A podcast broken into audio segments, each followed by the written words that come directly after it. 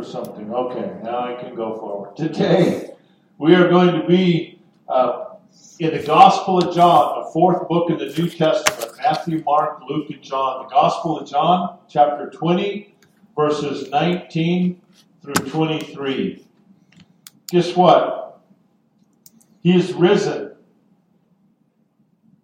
I heard you. He is risen indeed. Let's do that again. He is risen. He He's is risen, risen indeed. indeed. Praise God. He is risen indeed.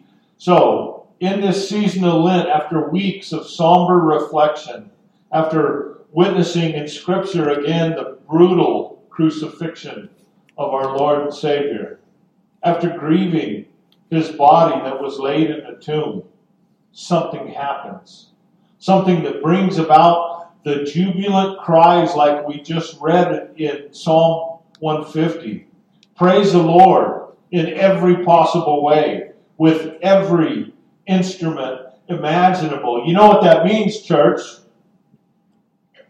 That means more cowbell. Praise the Lord. Let everything that has breath praise the Lord. And so, for those of you who, who got that reference, that's um, from Saturday, a Saturday Night Live routine from back in the day that's one of the most loved and adored of all Saturday Night Live routines. More cowbell. So, if you're a more cowbell kind of worshiper, you can praise the Lord today. Praise the Lord in every possible way. Let everything that has breath praise the Lord. We rejoice as we raise up again at the end of the season of Lent and the joy and jubilation of the day of remembrance of the resurrection, the hallelujahs that have been silent for weeks. We rejoice in the breaking of fast. We rejoice in great celebration because He is risen. He is risen indeed. I want to read to you from the Gospel of John, chapter 20, beginning of verse 19. On the evening of that first day of the week, when the disciples were together, with the doors locked for fear of the Jewish leaders, and Jesus came and stood among them, and he said, Peace be with you. After he said this, he showed them his hands and his side. The disciples were overjoyed when they saw the Lord. Again, Jesus said, Peace be with you. As the Father has sent me, I am sending you. And with that, he breathed on them and said, Receive the Holy Spirit. If you forgive anyone's sins, their sins are forgiven. If you do not forgive them, they are not forgiven. I, w- I want you to embrace this scripture passage. I want to put yourself there. Imagine if you were there behind the locked doors in the room and Jesus appears. What would it be like? Um, you know, he shows him he shows him his hands and, and the side where he's been pierced, and uh, it says the disciples were overjoyed. Do you, do you ever wonder, you know? Yes, look at the holes in his hand. Yes. Oh my gosh, look at that hole in the side of his chest. Yes, I'm overjoyed. Do you, do you ever like think what it was like to be there when he breathed the Holy Spirit on them? I mean, you know, he had a rough night and day before hanging on the cross until he was dead, and then he's in a grave, you know, and on the third day he rose again, and then he breathes on them. Um, he's breathing the Holy Spirit, but did they ever think like maybe he needed mouthwash or something?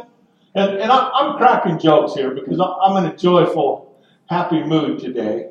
And, and I know those comments are silly. I know that. But put yourself there. Imagine what it was like to see him nailed to a cross until dead and taken away and thrown in a tomb that was then guarded by Roman soldiers then you're locked away in fear, and then all of a sudden he's in the room with you, alive, very much alive.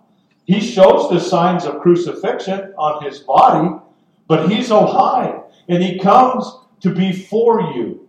Imagine how intense the range of emotions must have been for those followers of Jesus that day locked behind a door in that room.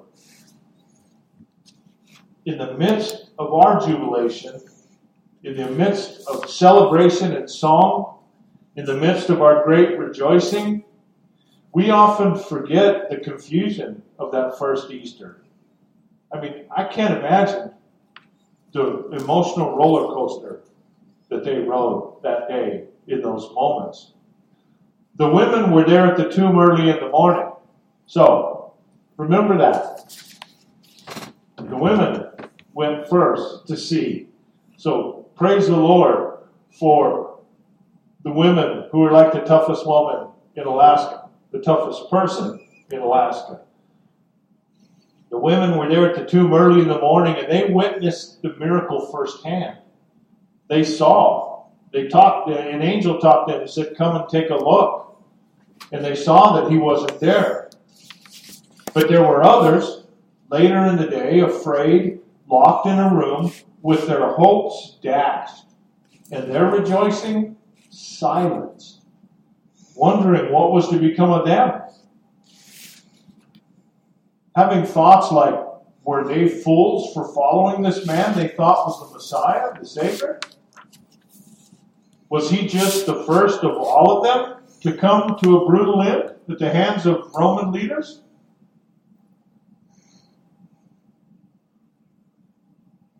Those men in that room that day, they're wanted men now.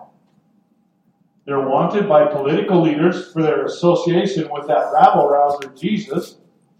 They're wanted by religious leaders for their blasphemy. They had just watched their friend and their leader, their Messiah, their Savior, die. There was no denying it. They saw the wounds, they saw the bruises, they heard the cries, and they watched as the spear pierced his side and the liquid flowed out of his chest cavity. They knew he was in a tomb somewhere, only it was probably too dangerous for them to visit. While Easter morning gets all the press, here they are, that first Easter evening, afraid and hopeless when suddenly they witness the miracle of all miracles as they see with their own eyes that he is risen indeed. On a day filled with rejoicing, with hallelujahs and praise, and rightfully so, I wonder how many of us are still sitting locked in places of hopelessness instead of embracing the risen Christ standing before us. Are we? Are we embracing the peace Jesus offers us? Just like he offered to the first disciples? Or are we still sitting in our confusion at what happened in days past? And they had reasons. The disciples had a reason to be locked in a room afraid. Jesus was put on trial by both the political leaders of the day and the Jewish religious leaders.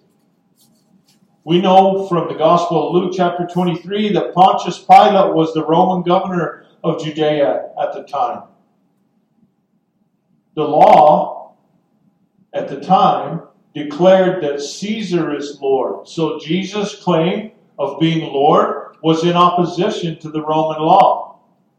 Jesus would have been viewed by many as a political enemy, potentially an insurrectionist, building up a rebellion against Rome. And also from the Gospel of Luke, chapter 23, Herod was the Jewish king of Judea. Though Herod was in the pocket of the Roman Empire, he was considered the ruler over the Jews. Jesus would have also been seen as a threat to Herod's throne with his claim to be king of the Jews. That was Herod's title. And from the Gospel of Matthew, chapter 26, we know Caiaphas was the chief priest. Caiaphas was part of the plot against Jesus.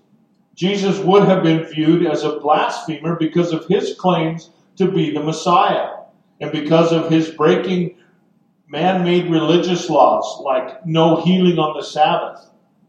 Jesus encouraging others to reinterpret the law could also be a challenge for religious leaders like Caiaphas.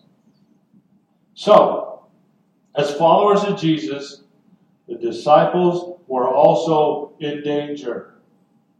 They were seen as guilty of the same political issues. There's a great likelihood they were viewed as plotting a rebellion. They were also seen as guilty of the same religious issues.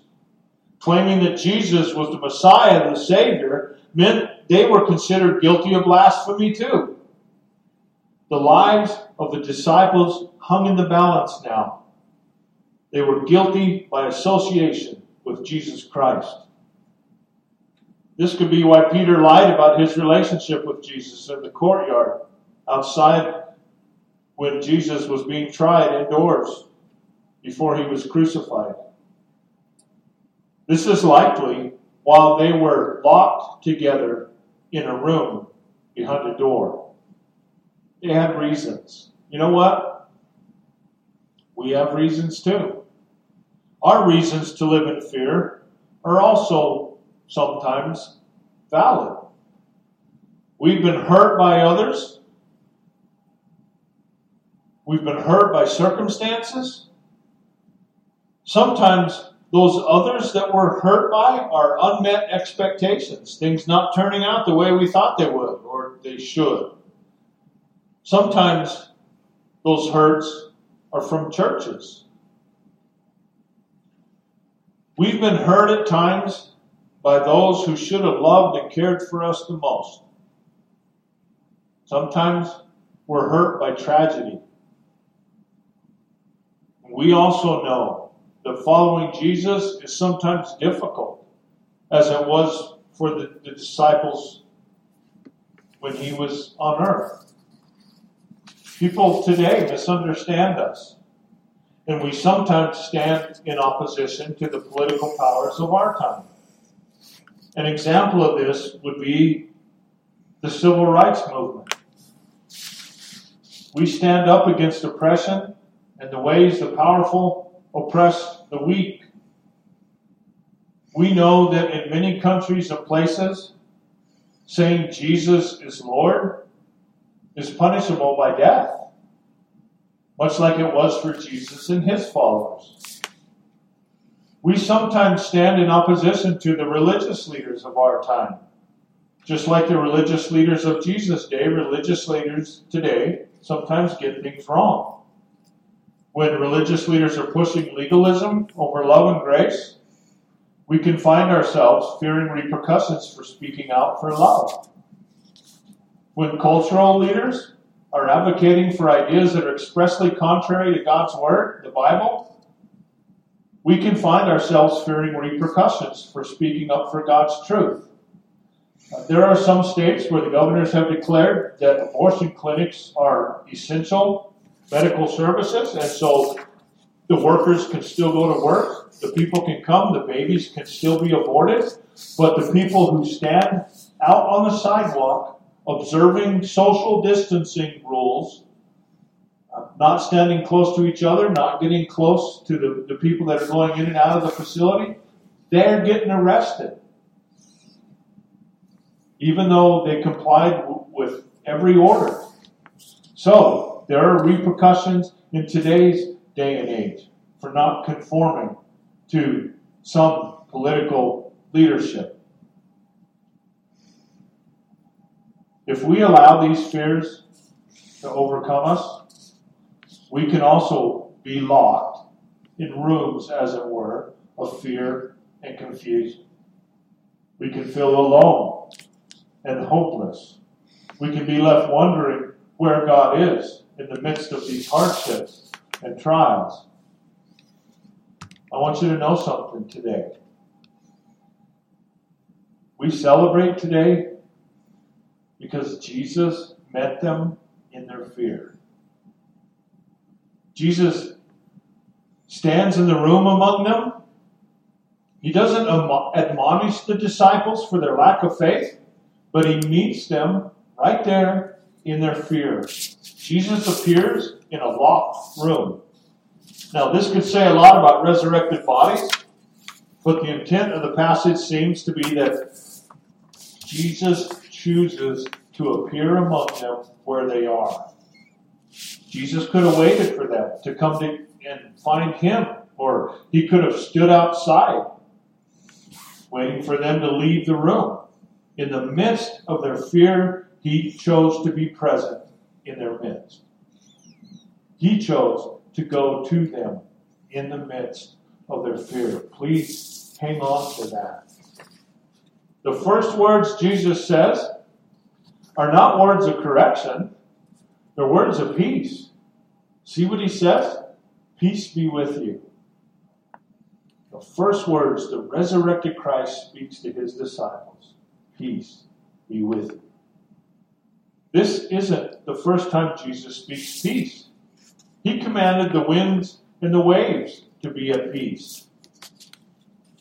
We see a message of do not fear and peace throughout Jesus' birth narrative. Uh, and that's another passage that, that I, it cracks me up. The shepherds were out in the field at night watching their flocks, right? Everything's good, everything's quiet. The sheep are bedded down for the night. The stars are shining. It's a beautiful, calm night. And then an angel, and then angels start singing and speaking to them from the sky.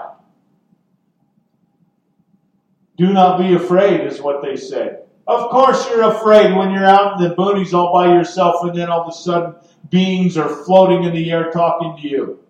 Ah! Do not be afraid. Peace be with you has been with the followers of Jesus ever since the recollection of his birth on earth. Peace is part of what Jesus brought about through his death and resurrection. Um, one of my favorite questions to ask is what do you think God thinks when he thinks of you? What do you think God thinks when he thinks of you? You know what? He loves you. He's for you. Right in the middle of their circumstances, right in the middle of your circumstances, Jesus is there. And he is saying to you, Peace be with you. He said, Look what I've done. I did this for you. I love you. I'm for you. Peace be with you. That's where Jesus starts with us. It was obvious to Jesus that the disciples that day were doubtful, confused, and afraid. And he declared peace over them. Jesus says, Peace be with you. Not once, but twice. There's an emphasis on the peace that Jesus seeks to bring them. There's an emphasis on the peace that Jesus seeks to bring to you. But Jesus also declares that as the Father has sent him, he is now sending them into the world. You know, the world has been a scary place for the disciples, and Jesus is declaring that they are to be sent into the world in peace and in power. They don't need to live in fear and confusion, but can leave the locked confines of security to do the work Christ is sending them to do. And, and if you're locked away by some fear in your life, fear of a relationship, fear because of a relationship, fear to get out of a relationship, fear over things that have happened in the past, listen, you don't have to stay there. Jesus is with you. He says, Peace be with you. He breathes the power and the presence of the Holy Spirit of God on you. And He has a mission for you. He has an intent and a purpose for your life to leave the confines of your confusion and your fear and to enter into the world in Jesus' name with Jesus' presence, in Jesus' power, to serve others, to reveal the good news that Jesus saves to them. We don't have to live in fear and confusion. When we don't go out alone, the peace of Christ and the power of the Holy Spirit goes with us. The resurrection emboldens the disciples to continue the work of the Lord. They're overjoyed at seeing Jesus. They're renewed now in their mission and purpose. They still have a choice, though. We still have a choice to be sent into the world or to stay in the room. We know they chose to leave the security, to pick up their crosses and go into the world, even though the world would hate them. They would love the world in Jesus' name. They would love the world like Jesus loves the world. So, Jesus met with them. Jesus meets us. Jesus meets us in the midst of our fear and doubt and confusion, just like he met with them. One of the great hopes of the resurrection is that we do not walk alone. Oh, would you hang on to that today? There's your takeaway. Jesus loves you. Jesus is for you. We do not walk alone. Christ walks with us in our grief, in our pain, in our suffering. This is one of the great messages of the cross. We do not suffer alone. Jesus meets us where we are. He comes to us. Jesus is not standing on the outside looking in or waiting for us to come to Him. He shows up in the midst of the mess. He's just waiting for us to embrace Him. Despite our fear and doubt and confusion, we are called and empowered by Jesus to do great things. Jesus speaks peace over us as well. He desires us to find peace in our hearts and to be peacemakers in our homes and in our world. Jesus gives us the gift of the Holy Spirit, the very presence of God to cleanse us inside, to reveal truth to us inside, to empower us inside, to live out in the world His plan for our lives. It empowers us to boldly enter into the places and situations to see them transformed as well. We are called to give a message of forgiveness and to share forgiveness with others. We have a choice to continue to live in fear and confusion or to lead them in the power of the resurrection of Jesus Christ. It doesn't mean the path will be easy. It wasn't for the disciples. We will still face hardships. Speaking truth to power leads to hardship. Doing the right thing in a world that applauds the wrong can lead to hardship. We, however, do not fear the hardships in the same way the world does, because we know we have one who walks with us. We ultimately know the power of the resurrection. The power of the resurrection. Even if the worst, which is death, happens to us, we will rise again in the same power that Jesus was raised. That's our promise. Today is Resurrection Day. It's Resurrection Sunday. Some of us gather today in celebration, singing all the hallelujahs, playing all the instruments. We come with rejoicing, with praise, with joy in our hearts and on our lips. But we know that's not the whole story. We know that some of us are still living in a locked room, confused, afraid, without hope. The message of resurrection is for you too. Hear me? The message of the resurrection is for you too. Jesus does not reject you for your fear, your hopelessness, or your confusion. Instead, he draws close. And the words of peace he speaks over you. He longs to give you the power of the Holy Spirit and to send you to join him in his redeeming work in the world. So, today, Resurrection Sunday, let's leave whatever locked rooms we need to leave. And truly learn to live in the hope of resurrection. I want us to sing again uh, one final song, and